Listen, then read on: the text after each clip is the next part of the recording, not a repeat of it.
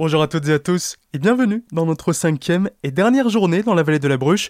Toute cette semaine, nous sommes allés à la rencontre de ceux qui y vivent et y travaillent. Retrouvez toutes nos balades en son et en images sur azur-fm.com dans la rubrique podcast. Pour aujourd'hui, nous serons sur le marché de Schirmeck pour rencontrer un fromager avant de retourner à Colroy-la-Roche où l'on ira faire un sentier plaisir avant de terminer notre journée à la ferme auberge du banc de la Roche pour aller voir des vaches. Allez, il est temps d'aller goûter de bons fromages en avant.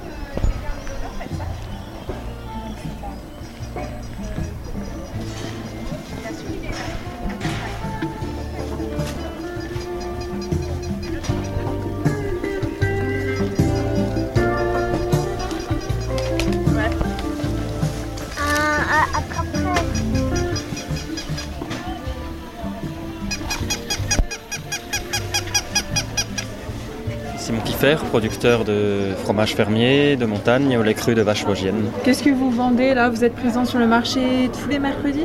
Ici à Schirmeck, je suis vraiment là tous les mercredis, oui. Et donc j'ai deux, trois sortes de fromage et quelques yaourts. Voilà. Et justement, les sortes de fromage que vous proposez, euh, qu'est-ce que c'est euh, Les saveurs des yaourts Alors euh, j'ai du fromage frais de vache, j'ai de la tome et j'ai le fromage traditionnel, euh, voilà, qui est une pâte molle à croûte lavée. Je fais euh, des yaourts à la confiture du Climont, comme euh, je suis voisin des confitures du Climont, donc, qui est une confiturerie artisanale. Et donc euh, on a fait un petit partenariat et du coup j'aromatise mes yaourts avec leur confiture. Voilà. Ça va être sympa, du coup on a quoi comme yaourt aromatisé? Vous faites avec toutes les Ben, je fais 4 parfums par semaine, donc je tourne. Pour l'instant, je transforme 10 litres de lait par semaine en yaourt, c'est très modeste. Quoi.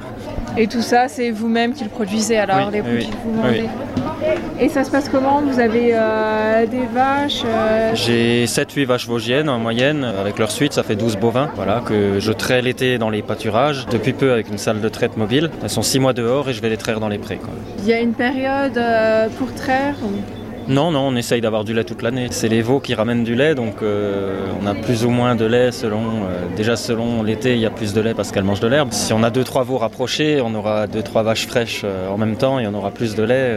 c'est vraiment les naissances des veaux qui ramènent du lait, quoi. Et à quel moment est-ce qu'il est le meilleur? L'été quand elles sont dans le pâturage Ça, sent une différence de goût?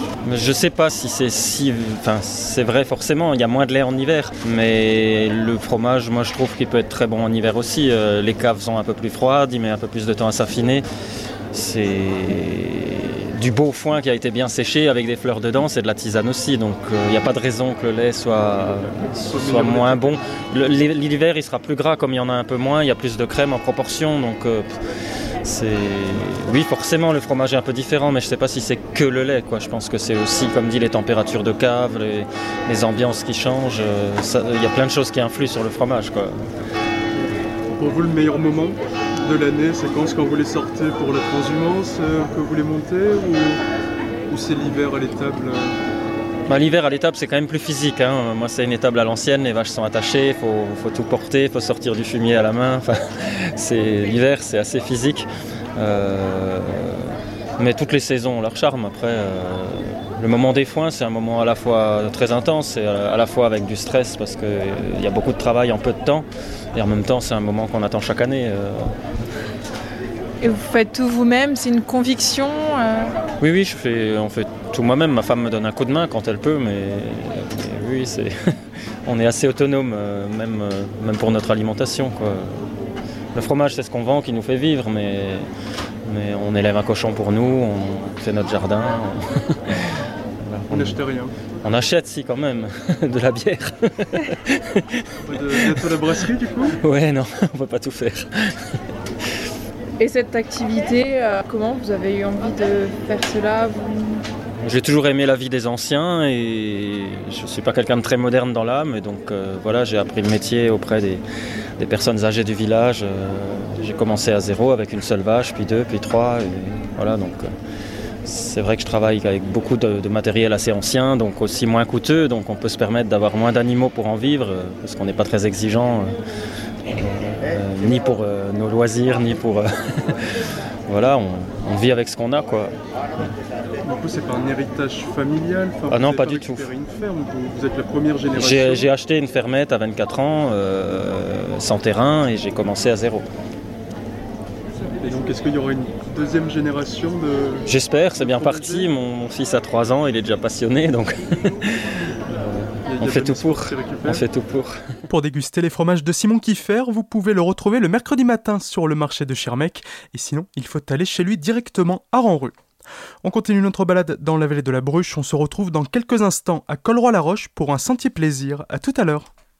De retour dans le cinquième épisode de nos balades sonores dans la vallée de la Bruche. Retrouvez les interviews précédentes, les photos et les informations pratiques sur azur-fm.com dans la rubrique podcast. Après avoir rencontré Simon Kiffer, nous sommes maintenant de retour à Colroy-la-Roche, à deux pas de l'espace apicole. Nous y retrouvons Patrick Jonvaux qui nous présente le sentier plaisir des Charasses.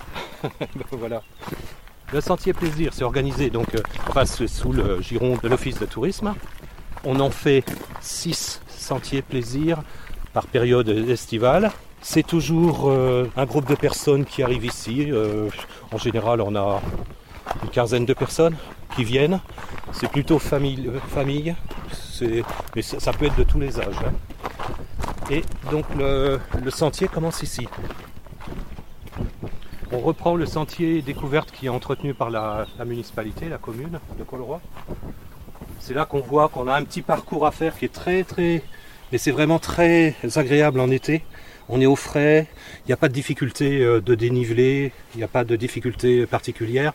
Et les points de vue les choses à montrer sont très riches. Hein. Alors, le point de départ étant là, on voit qu'il y a des pupitres de lecture. Ce sont des indications sur la faune et la flore. Il y a aussi des jeux, alors quelques jeux de reconnaissance euh, sonore, de reconnaissance euh, tactile, des choses comme ça pour les enfants. Et donc tout le long du chemin, il y a même une mare tout au, tout au bout. Quand on revient, on retombe sur le parcours euh, qui se trouve derrière là. Et là, on voit que c'est euh, toutes les toutes les essences d'arbres qui poussent dans le coin. Elles sont replantées ici et ça crée un sentier arboricole. Hein. donc, si vous faites le parcours qui dure, je, je sais pas, une heure, une heure et demie, Ouais, enfin bon, on dit deux heures. Deux heures avec les enfants. Ouais, deux heures. Vous allez vous retrouver euh, là-bas, vous allez remonter là-haut, et après on redescend avec ce, parcours. Franchement, euh, quand on fait ça, et après on entraîne les gens vers le musée, on a bien fait le lien entre euh, cette partie faune et l'importance voilà. des abeilles. Alors, comme là, on ne va pas pouvoir le faire, on n'a pas le temps. Par contre, on va faire juste une toute petite partie pour que vous voyez à peu près comment on peut mobiliser l'attention des gens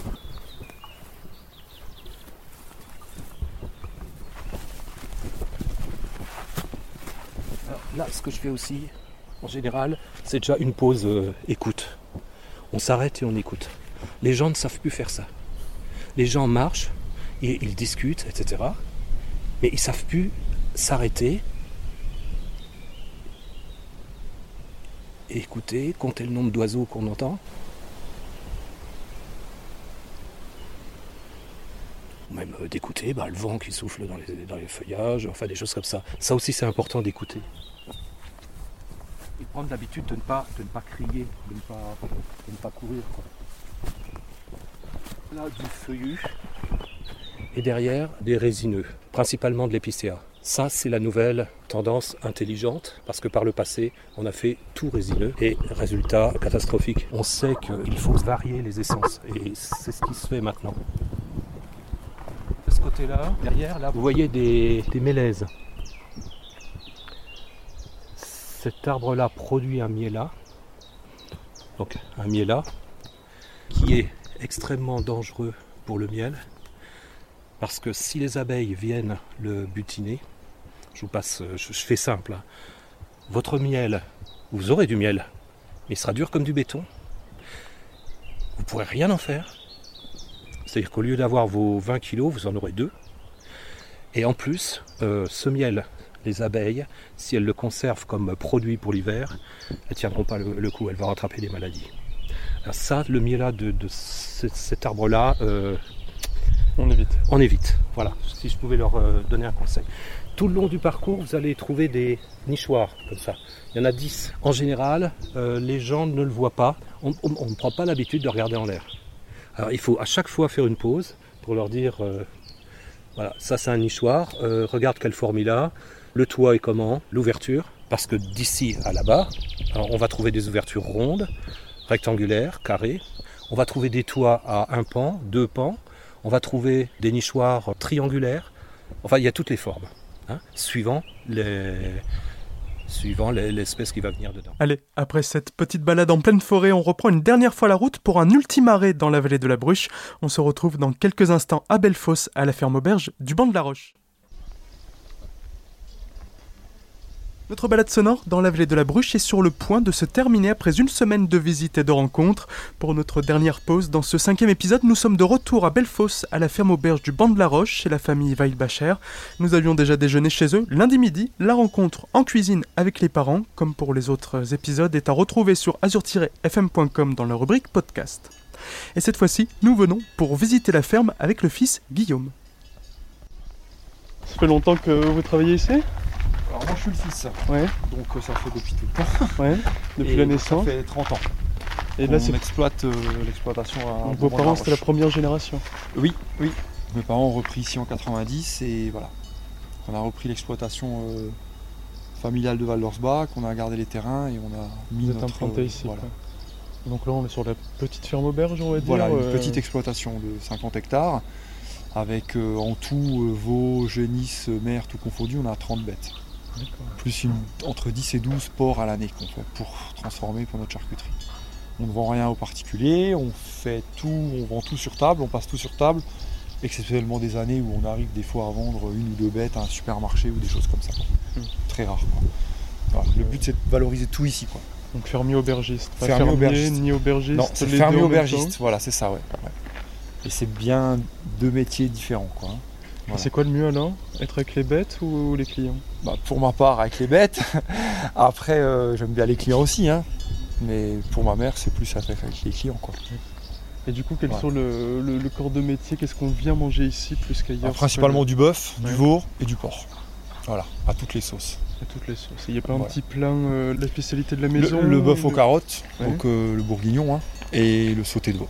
Ça, c'est le, Voilà. C'est le repas ça. principal euh, qui- que, les, que les gens attendent. Ouais. Après, il y a la tourte à la viande, il y a pommes de terre au master, il y a charcuterie, voilà. On vient ici pour le régime, quoi. C'est ça, c'est ça. Et puis les bonnes patates de ma mère euh, qui baignent dans l'huile. Voilà. C'est soit au beurre, soit à l'huile. Alors euh, nous c'est à la graisse de Saindoux, donc le, la- le Saindoux euh, des porcs quand on les tue, Ouais, ou l'huile. Et ben c'est le secret des bonnes patates quoi, hein. il faut que ça baigne dans l'huile quoi. Voilà. Mais c'est bon. nous on en mange tous les jours et vous voyez, hein, Ça, ça tient chaud je, l'hiver, euh, je peux pas trop me plaindre quoi. Non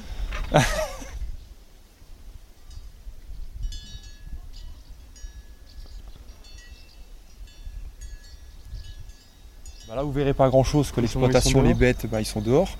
Là on a deux porcs qu'on peut aller voir. Ah bah, Voilà, qui ont en avant. quelques. Il vient juste d'arriver? Euh, ça fait 3 semaines qu'ils sont là. On les achète à 21 jours. On les lève euh, pendant 3-4 mois, euh, selon voilà. voilà. Ça c'est la porte guillotine où on ouvre, on charge dans la bétaillère et ça part à la bête. Comme ça, ils communiquent pas avec les bêtes quand ils sont ici. Là, on met 14 bêtes ici. On met entre 8 et 10 veaux à la naissance dans le petit box d'air qu'on lâche tous les matins, tous les soirs, très à l'ancienne. Et ici, on met 6 génisses avec la barrière qui est fermée, 6 génisses en stabulation avec l'alimentation de foin par devant. Et le stockage du foin qui part au-dessus, on part Dans là, et on voit l'accès qui est, enfin l'accès de... On travaille vraiment à l'ancienne quoi. C'est moins de complications ou c'est. plus de complications. ouais, Au niveau des normes? Au niveau des normes, non, parce qu'on a une petite, euh, on a une petite exploitation, donc les normes sont assez, pas trop, pas trop de contraintes, on va dire. Mais question de travail, c'est, Ça demande d'autant plus? Ouais. On aurait une exploitation euh, pratique aujourd'hui avec 100 bêtes, euh, on n'aurait pas plus de temps à passer qu'aujourd'hui avec notre, notre fourche et notre brouette, quoi. Mm. Mais après, c'est voilà, C'est plus le même métier par contre après. c'est plus le même métier. Nous, on ne veut pas rentrer dans un truc industriel. Mm. Tout en sachant qu'on aimerait bien pouvoir faire un bâtiment un peu plus fonctionnel quand même, quoi. hein. Pour goûter les produits de la ferme et à la quiétude des lieux, il faudra donc se rendre à Bellefosse. Et pour retrouver l'émission en son et en images, c'est sur notre site internet avec toutes les informations pratiques. Notre balade sonore dans la vallée de la Bruche est donc à présent terminée et à retrouver en intégralité en ligne la semaine prochaine, toujours de 13 à 14h du lundi au vendredi. Nous vous emmènerons cette fois-ci en balade sonore tout autour de Célesta. Bel après-midi à l'écoute d'Azur FM et à lundi pour de nouvelles rencontres.